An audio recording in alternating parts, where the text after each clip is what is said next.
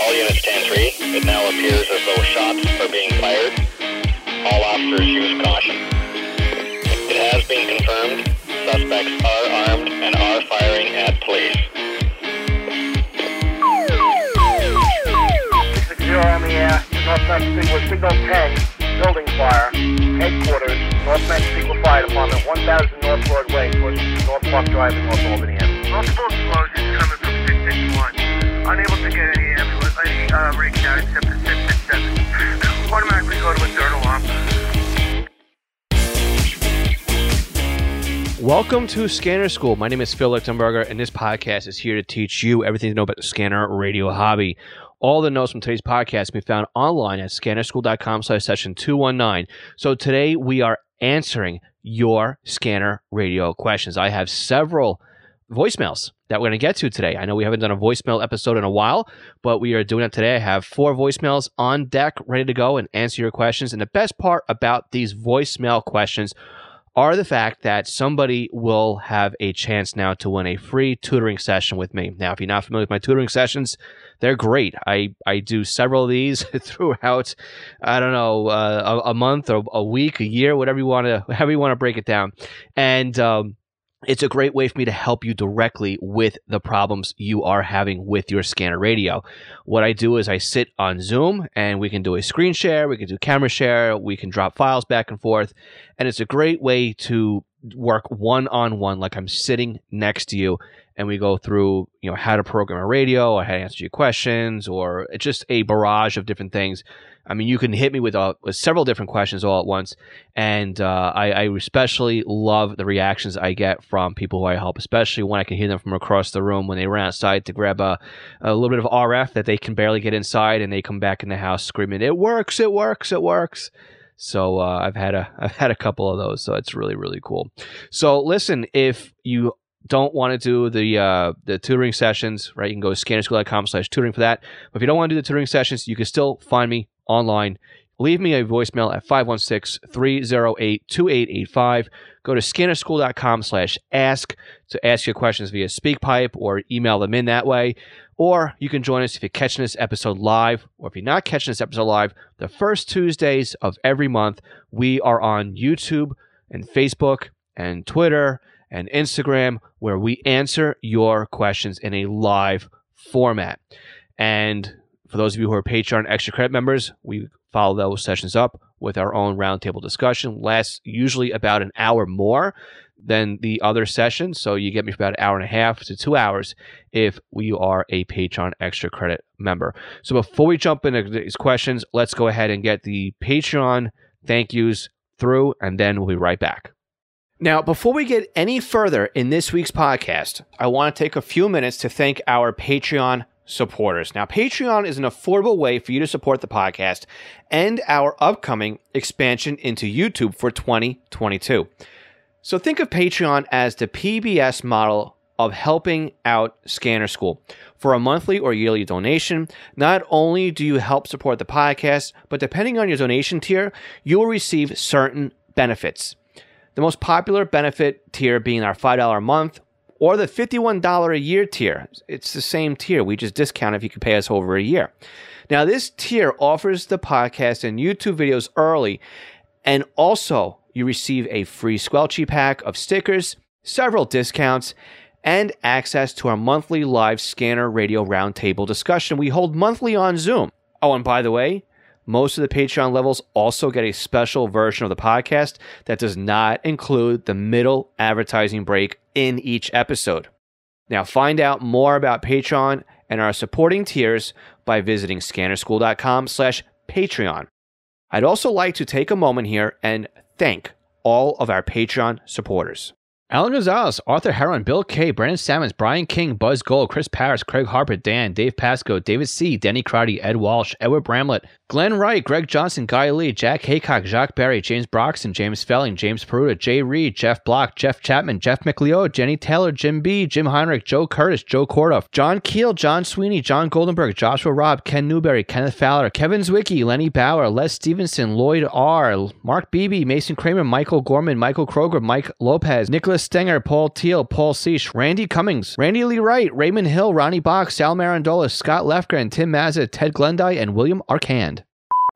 Okay, let's jump right into our very first question of the month. Hi, Phil. This is Joe. I'm from Central Connecticut. KC1IMD is my call letter. I have a question about uh, trunking and P25 Phase 2. I live right between New Britain and Bristol, and both those uh, towns are uh, P25 Phase 2. Uh, New Britain even has a, I don't know if it's a receiver on the town line. I don't believe it's a transmitter, but I had the hardest time receiving New Britain's trunk system. They are on the CLRM, uh, CLMRN network for the state of Connecticut. I also have uh, an issue receiving Troop H, and they have an antenna in Bristol, which is the next city over. Just wondering, should, when I program that, should I also include the neighbor sites with the neighbor site frequencies with like, say, Troop H or New Britain Fire? It's New Britain Fire what I'm trying to listen to. Oh, by the way, I'm using a BCD 996P2 with an outdoor outside antenna. Thanks. Bye bye. Hey, Joe, this is a great, great question. So, uh, unfortunately, it's not going to be such a great, great answer, but we'll get through it. Maybe you can get a nugget or two out of this one that can help you out. But uh, I'm, I'm glad you, you added at the end what kind of radio you're using, which was a 996P2. And let's look at it from the top down. At least let's look at the systems first, and then we'll explain everything. So I went on Radio Reference and I looked at both the Bristol P25 system and also the Connecticut Land Mobile Radio Network, which is the CLMRN network. Now, the Bristol system is a simulcast system. And when it comes to P25, this can be a problem for radios that don't have the same kind of setup as such as the SDS 100, the SDS 200, or a software defined radio. And of course, the older in generation your radio becomes, the worse simulcast happens to that radio. So if you're using, say, a TRX, uh, TRX1, TRX2, a 996, a 325, and then a 436 and a 536, each one of those is progressively worse, as I've explained in order, basically. So with your 996P2, you're going to have a very bad time trying to pick out a phase 2 P25 simulcast system. Let's break this down as to why this happens. So, for example, I'm going to look at the Bristol system, I'm cracking it open right now, and it has one site in radio reference, but each one of these sites has got multiple transmitter locations or different licensed in the FCC locations in their database that says they're allowed to transmit from. What I'm looking right now at Radio Reference is it looks like there's a tower on South Mountain, there's a tank on Chippens Hill, there's another tank on Stephen Street, and they call it a B mast, which is only 19 feet tall or maybe 19 meters, depending on how we're looking at it. It's up there 75 feet though, at uh, 822 Lake Avenue. Okay. So I really wouldn't worry so much about that last one, which is number seven, but um, in the list. But listen, what we're looking at here is a site in radio reference. It's a simulcast site that has multiple transmitter locations. All these transmitter locations transmit the exact same data at the exact same time, minus propagation delays, minus some bouncing, and you know some some oddball receive paths that happen because of terrain and buildings and whatnot. Right. What happens with our scanners is it's receiving zeros and ones. Right. It's it's basically a a quad receive. Right. It's it's minus was it zero zero minus one zero zero one one one minus one zero minus zero one minus one one right whatever it is all these bits come together to form a sample, right? Or, or data or information. In the end, it's zeros and ones, right? Is what happens here. Our scanner gets the timing from the control channel to know when things are supposed to happen in sequence. But when we've got multiple transmitter locations transmitting the exact same zeros and ones at the exact same time, and our scanner receives them just slightly out of phase, what do you think happens? All of a sudden, now we have extra zeros, extra ones, we have ones where zeros should be, and the scanner now cannot put back things together. Humpty Dumpty's fallen off the wall and can't be put back together again. So, in radios like the 996P2, the 325, the TRX1, TRX2, and even the 436, 536, what ends up happening is the scanner says, My CRC bit error rate is too high. I don't know what to do here.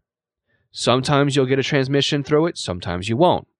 When you don't, that's when you know you're having problems with simulcast. So if you look at your scanner and it looks like the control channel is nice and happy, you got full signal, you can see what's going on. You try and go to a voice channel, you get nothing. Maybe you get a blip, right? Maybe it, it ping pongs back and forth.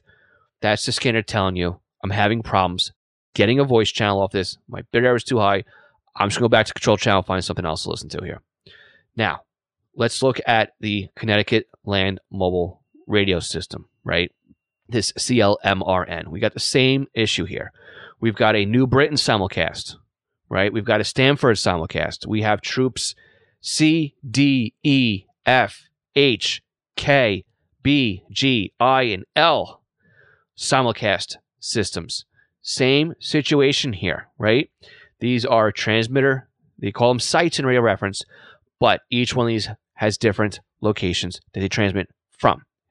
A tower site is not the same as a site in radio reference, and that's a big thing to take away here. Sites are not sites, all right? Sites are networks of transmitter locations that transmit the exact same thing at the exact same time. Now, if you have a site in radio reference that does not have the word simulcast after it, we can assume that it is not a simulcast location. And again, we can click on that. So, for example, I will take a look here at, I don't know, just F1. I'll take off Old Lyme in New London. And if I look at that call sign here, it looks like we have one tower location. So we can assume that this is not a simulcast site. If you were to try to tune into that site in radio reference, you might have a better job picking things up. Now, the other issue here, though, is that when when radios are on the network, they affiliate. So, in theory, and the way this these systems should be be be built is if you don't have any radios affiliated with a particular site now we're talking radio reference sites here. If you don't have a radio affiliated on a particular site, that talk group will not be carried on said site. So, for example, if you're trying to listen to Troop H or Troop A rather, and you've tuned in to Troop H's site, you may not hear Troop A on the Troop H simulcast. You might, because if somebody in that Troop H simulcast network has Troop A on their radios and is affiliated, then that talk group is roaming onto that simulcast site. Likewise, you can also force talk groups, from my understanding, to always be present on certain types of sites as well. So, how do we get around this? How do we work around simulcast? Well, the first thing we have to do is try to eliminate the simulcast. The way you set up your radio in the old days, is perfect. You have an outdoor antenna. Well, when you're trying to battle with simulcast, you don't want the outdoor antenna. You, or maybe you do. Let's put it this way you want to eliminate every single transmitter location except the one that's either closest to you or the one you can get the cleanest signal off of. So, this might mean just using the set top antenna that came with your radio, the antenna. Maybe by eliminating all the other transmitter towers you'll receive just one, you'll eliminate the simulcast, and your scanner will be happy again.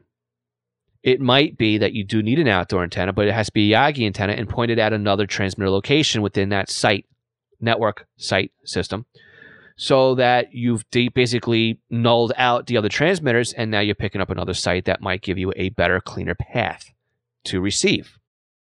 So as you can see, simulcast on a 996P2 is a bit of a headache Compounding the issue is you have TDMA talk groups, which are phase two, which makes life even more miserable for some of these scanners. My advice to you is to try to eliminate the simulcast. Use the antenna that came with the radio. Maybe you need to attenuate the antenna a little bit. You may never be able to clean this up, depending on where you are. If you're traveling and driving around, forget it. You're going to be in for a world of hurt. I know people that can take a radio and put it on a table in a room, and their radio works fine. They pick up the radio and they move it to another table in the exact same room, and they're getting blasted by simulcast. Okay. Sometimes even the location of the radio in your own house can hurt or harm you or help you. In the end, my advice is to look at something like a software defined radio solution, if you, especially if you can use this at home on our desk, or think about investing in an SDS 100 or SDS 200. Unfortunately, it's the lay of the land, it's the way things are progressing. But again, the hobby has taken changes like this in the past. There have been times where you couldn't listen to trunking at all. Then it was just Motorola Type 1, and you had to know how to load in all the fleet maps. Then eventually we got Type 2, and again, you could only load in a trunk system in a single scan list and no conventional. Eventually, radios progressed, and you could do multiple scan lists and multiple trunk systems, adding EDACS and LTR and Motorola Type 2 and rebanding. P25, DMR, NXDN. This is just evolution here. Okay. Radios are keeping up, but again, it's a top tier radio in order to fully get onto this system and use it. So while in your mind, I'm not faulting you, right? You're doing everything that you've you've read to do correctly.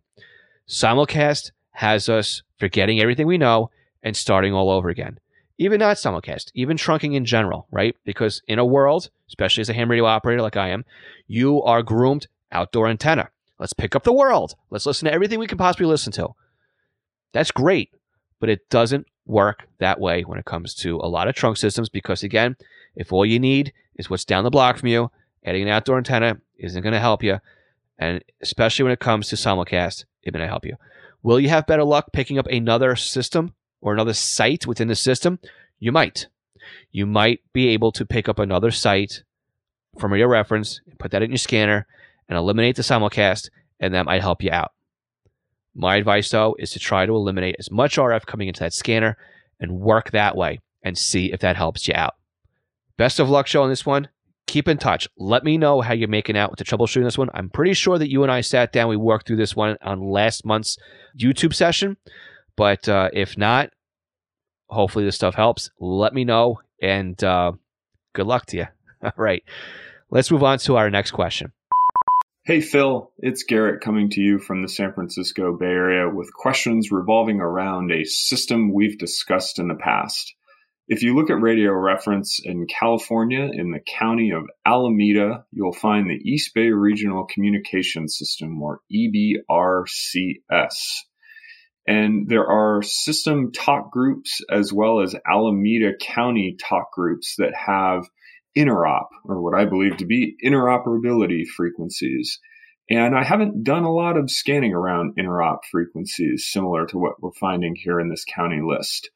Any thoughts, best practices, or ways that you find really helpful in scanning and listening to interoperability frequencies? What should I be thinking about there? And the second part of my question is under the Alameda County Sheriff talk groups, you'll find a dispatch one and then a service one, and a dispatch two and a service two, and a dispatch three and a service three. And I'm wondering if you have any idea what the services that correspond to each of those dispatches are and what they're used for. Thanks, Phil. Looking forward to the answers to my questions. And as always, thanks for such a fabulous podcast. Hey, Garrett, great, great question. And yes, you and I have spoken about this trunk system multiple times in the past. So, again, this is the East Bay Regional Communication System. This is a multi county system. And again, we are dealing with simulcast. We've got a southwest and east, a west and northwest, a central and an east as well as some other fill insights along the way here as well. So, Interop, yes, you've got a couple of system wide talk groups in here called uh, Interop 1 through 5. You've also got Law Interop 1, 2, 3, 4, Fire Interop 1 and 2, EMS Interop 1 and 2. So, interoperability, right? what is interoperability? Well, interoperability is basically the ability to communicate with other agencies on the trunk system, whether it be a, a, mass casualty incident or mutual aid to another fire department or uh, two towns working together in a single police call or something like that, right? Or, like I said, mass casualty incident where you've got multiple multiple agencies all congregating and operating as one big mass casualty unit, right? So, how would you set up and use interoperability talk groups? Well, you know what? You could set them up in a bank that's always on. That's that's always good to have, because uh, again, you'll never know when something's going to happen on an interoperable talk group. But if you were to have a bank set up, uh, such such as a you know when it hits the fan type of scan list or bank, your interoperable talk groups are going to want to be in there right? So think of it this way. Think of the fact that, you know, maybe any town has a fire call and then neighboring town gets invited to the same call. They might show up on an interop frequency if they're not going to operate on the hosting department's tactical or fireground channel, right? Same with EMS interop, right? If there's a mass casualty and they had to bring in multiple ambulances into a single run, they may roll over to an interop channel, right? So that's where you're going to grab that. Even something as as as uh, big as a hostage situation or a major accident, manhunt, right, car chase may all also in, end up on an interop channel. It could even be an overflow channel.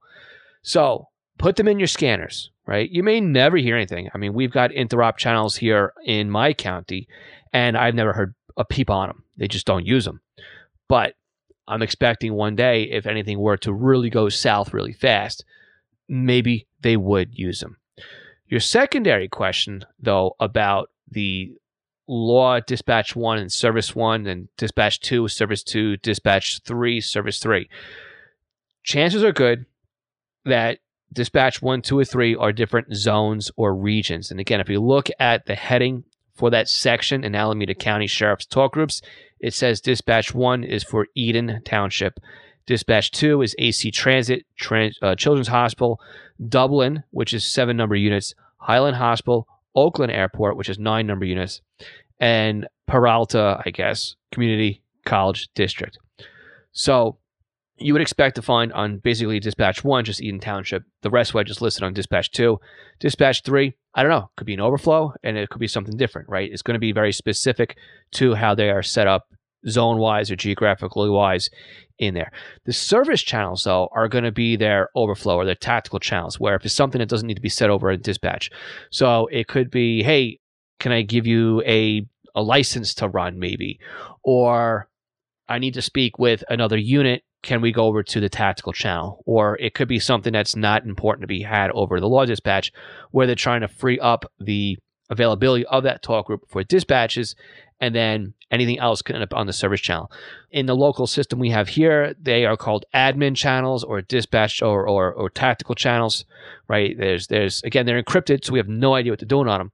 But your ears are really going to tell you what the end result is going to be here because it looks like from what i'm seeing here in radio reference that these talk groups are not encrypted so you should get a really good understanding as far as what could be used and again they could they, maybe they don't use them at all right you just don't know until you put a pair of ears on them and you listen to them unfortunately from where i'm sitting right now it looks like only dispatch 1 and dispatch 2 are in the ingest server and broadcastify so those would be the two primary talk groups you'd want to monitor on that system, it looks like. But again, service one, service two, service three could just possibly be an overflow. But if somebody is local to the area and they have any information on that, would love to hear from you and to see what those might be. Garrett, these are all great questions. I want to again thank you for coming back onto the podcast and asking your questions and also being active in the community and everything else that you do to help support the podcast. So, very good. Hopefully, it answered your questions. I know it was pretty pretty quick on this one, but uh, sometimes just getting right to the point, right, is all we need. All right, so we're going to take a quick break here. So, as a reminder, anybody who is a Patreon supporter at the three dollar level or more per month is going to just skip right over this this little quick break we have here. For everybody else, we'll catch you in just a few minutes. Hey, did you realize it takes us almost $100 a week just to have this podcast episode professionally edited and sent over to you? This doesn't even include website and podcast hosting, administrative help, and other monthly subscriptions that are required to put the podcast out there. Now, you can help us offset these costs when you shop online. So, if you're looking for a scanner radio or some software, looking to bid on items over on eBay, or if you're looking to purchase anything, and I mean anything, on Amazon, you can help support Scanner School in the process. And this doesn't come at any extra cost to you. So please check out scannerschool.com slash support for the multiple different ways that we have out there that you can help support us when you shop online. Again, scannerschool.com slash support. Are you looking to learn more about the scanner radio hobby?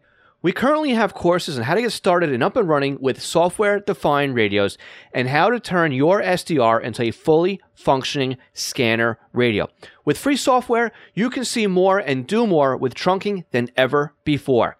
And with new courses scheduled for the upcoming months, our offerings will be expanding into both Uniden and Whistler hardware and software. Check out our courses at courses.scannerschool.com or by looking for the link in this podcast description. National Communications Magazine is your personal library of scanner, CB, GMRS, FRS, MURS, and two way radio articles written by the best minds in the business over the past three decades. Your NATCOM personal online access account allows you to download the newest issues of America's hobby radio magazine as well as back issues too. Visit natcommag.com to download your free sample issue and sign up today. Did you know that a pager can make a great addition to your scanner radio collection?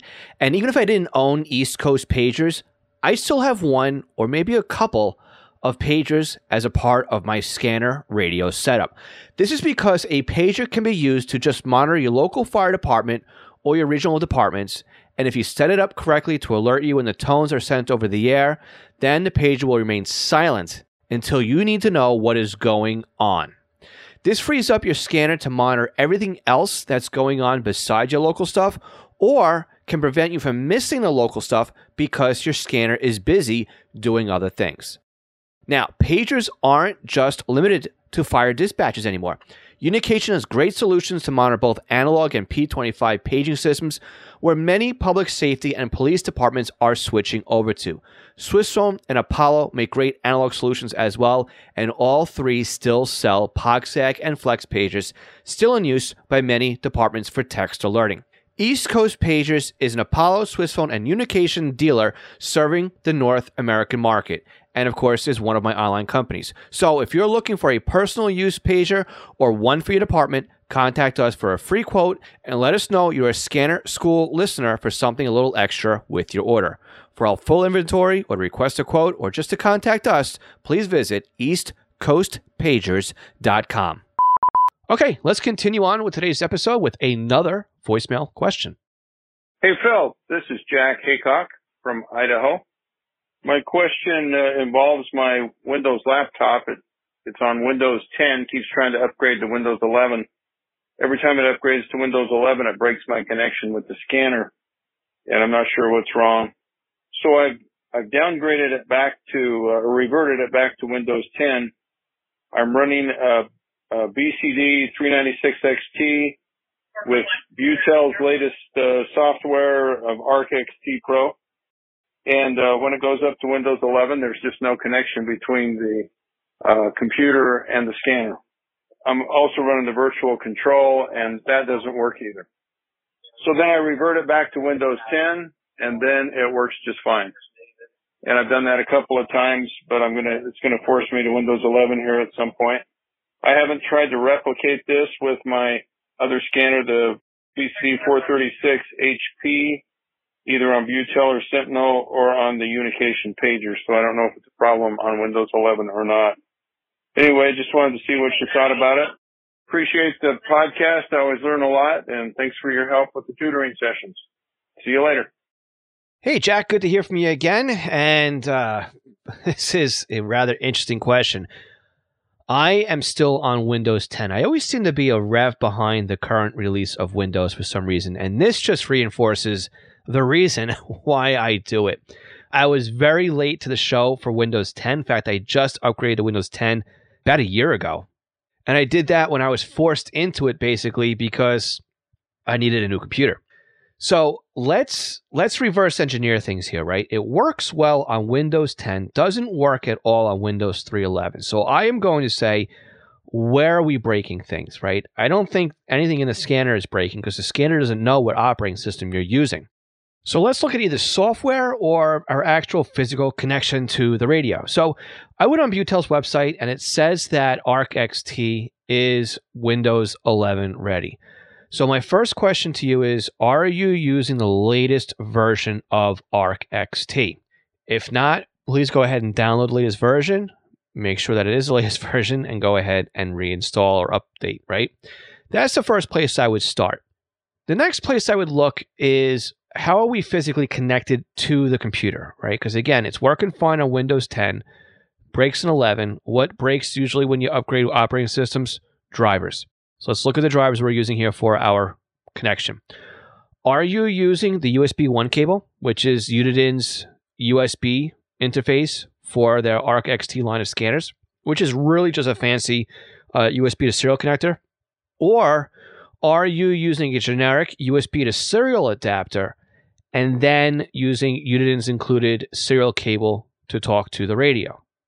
In fact, I just paused my answer here just to verify that you are using an XT based scanner and not a P2 based scanner, because a P2 based scanner is true USB, whereas the XTs and the X's and the T's and everything else were all serial based. So let's let's remember this is not a true USB scanner. There is a serial interface that is required here. Let's also double check that we have our COM ports still active, right? If it's a driver issue or something broken with the driver, we should be able to see that in our device manager. So let's go over to Windows Device Manager and see if we can see the port there. Again, unplug and plug in the USB cable. You may see the port shows up. You might see there's an exclamation point next to it, which again tells you there's a problem with the driver.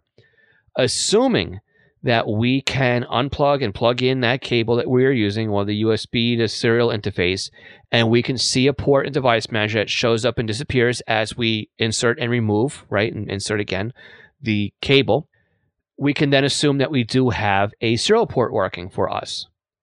Now, if we do have a serial port and device manager, and we've got the latest version of Butel software, and it is still not working, let's try another piece of software. We can try FreeScan now, again, you can go to scannerschool.com slash free scan. That's a redirect over to their new website. Or you could check out ProScan. Go to proscan.org. You can download a free 30 day trial of the software if you don't already have it. And that will allow you to install the software and test it out as well. So, by doing these different methods here, we can rule out software. We should be able to rule out drivers we should be able to rule out if the Windows even sees the port. Another thing to remember too is very early versions of the Prolific chipset. There was a update around the Windows 8 days where there was a lot of clones of the Prolific driver, so there was some signatures that be added to it. There are two flavors of the Uniden USB 1 cable. There's an old version, which has an old version of the chipset, and there's a new version, which has a new version of the chipset. Uniden did not change the name of the cable from USB 1 to USB 2. Okay.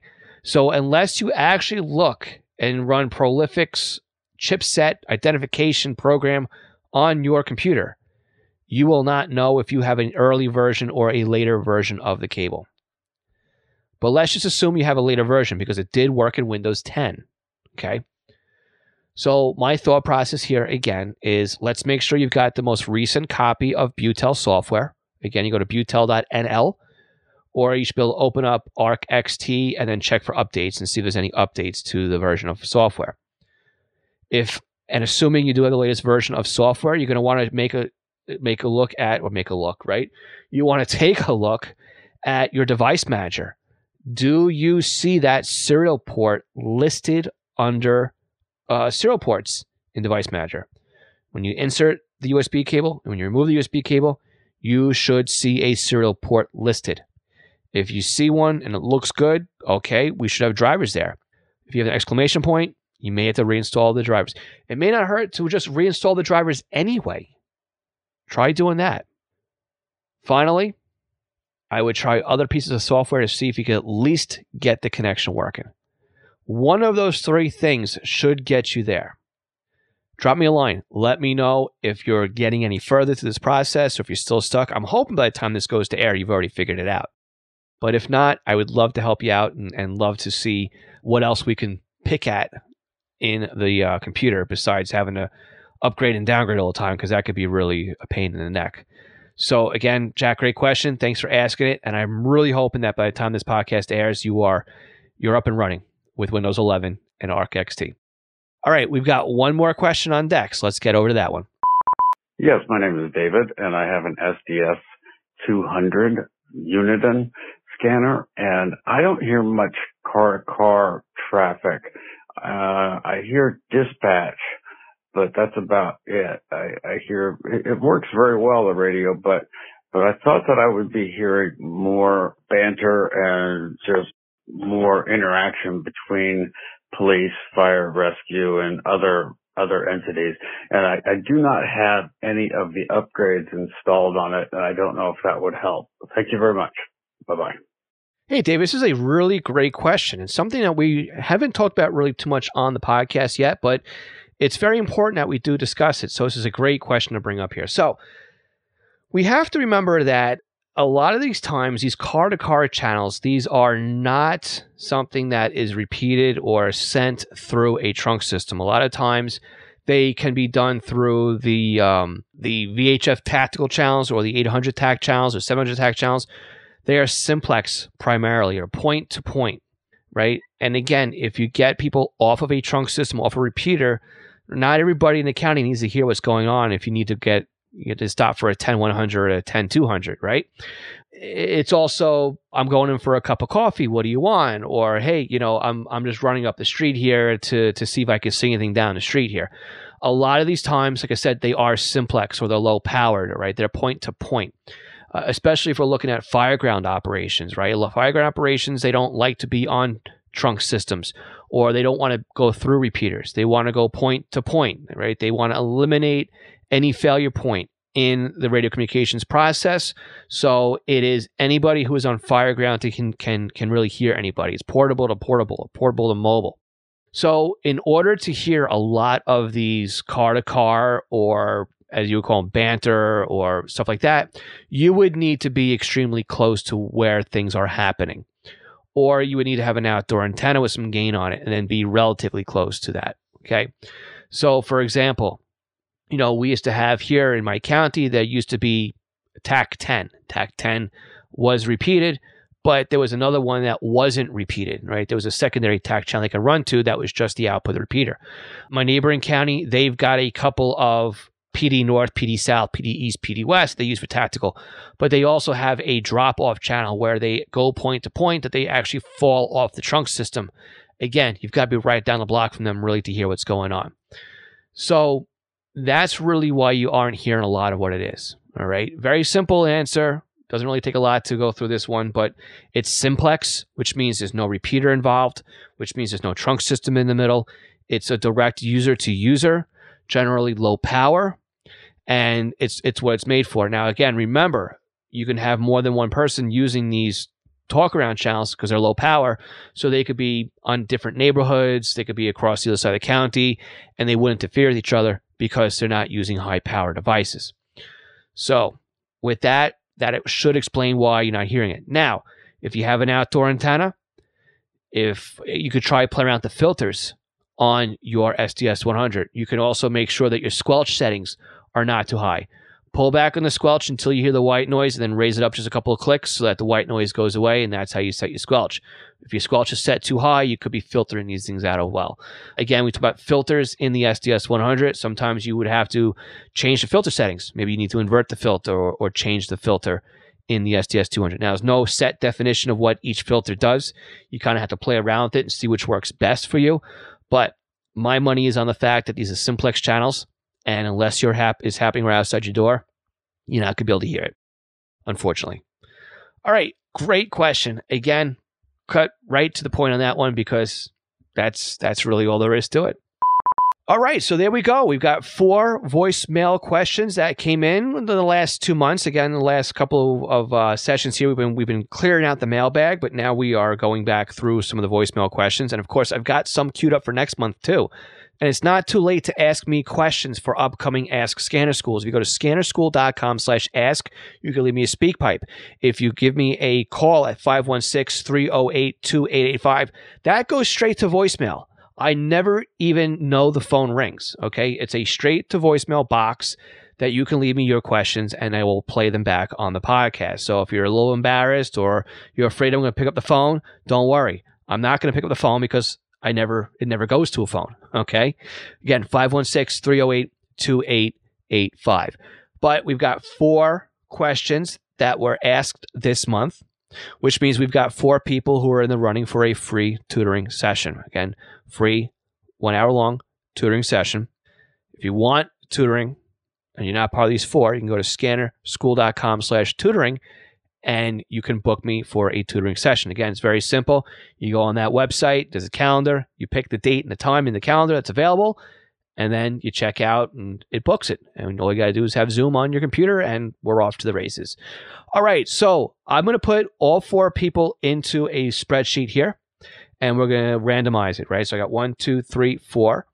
The order of these will be the order that they were asked. So if we go back over here to my document uh, we've got set up here, let's copy these all over. So we've got number one, we're going to have Joe, and then we're going to have number two, we're going to have Garrett. Number three, we are going to have Jack. And number four, we are going to have David. So, what we're going to do here is in the spreadsheet, I got one, two, three, four. We're going to do a random number and we're going to refresh it five times. And the number that shows up after the fifth refresh will be the winner of this month's tutoring session. So, here we go one, two, three, four, five. And congratulations, David. You are our winner for this month. So, please reach out to me send me an email, phil at scannerschool.com, and I will send you the code that you can use to book your tutoring session for free. Now, so if you know of somebody that would benefit from hearing what's on this podcast episode, please share it with them. Please send them the podcast because that is how we can help more people learn more about the scanner radio hobby, which is why we are here. Now, again, we will be live tonight on YouTube, Facebook, Twitter, and Instagram we are working very hard to grab a thousand followers or a thousand, yeah, a thousand followers over on TikTok, so we can go live there too. So please, if you have a, if you've got that app on your phone, please go to scannerschool.com slash TikTok. Make sure that you follow us over there as well because we do have exclusive content just for that channel. So hopefully we'll see you tonight over on the video platforms or catch us on a replay. For everybody else, we will talk to you next week on another podcast episode. My name is Phil Lichtenberger, and this is Scanner School. We teach you everything to know about the scanner radio hobby. Thanks again for listening, and thanks again for your questions. 73 of 1.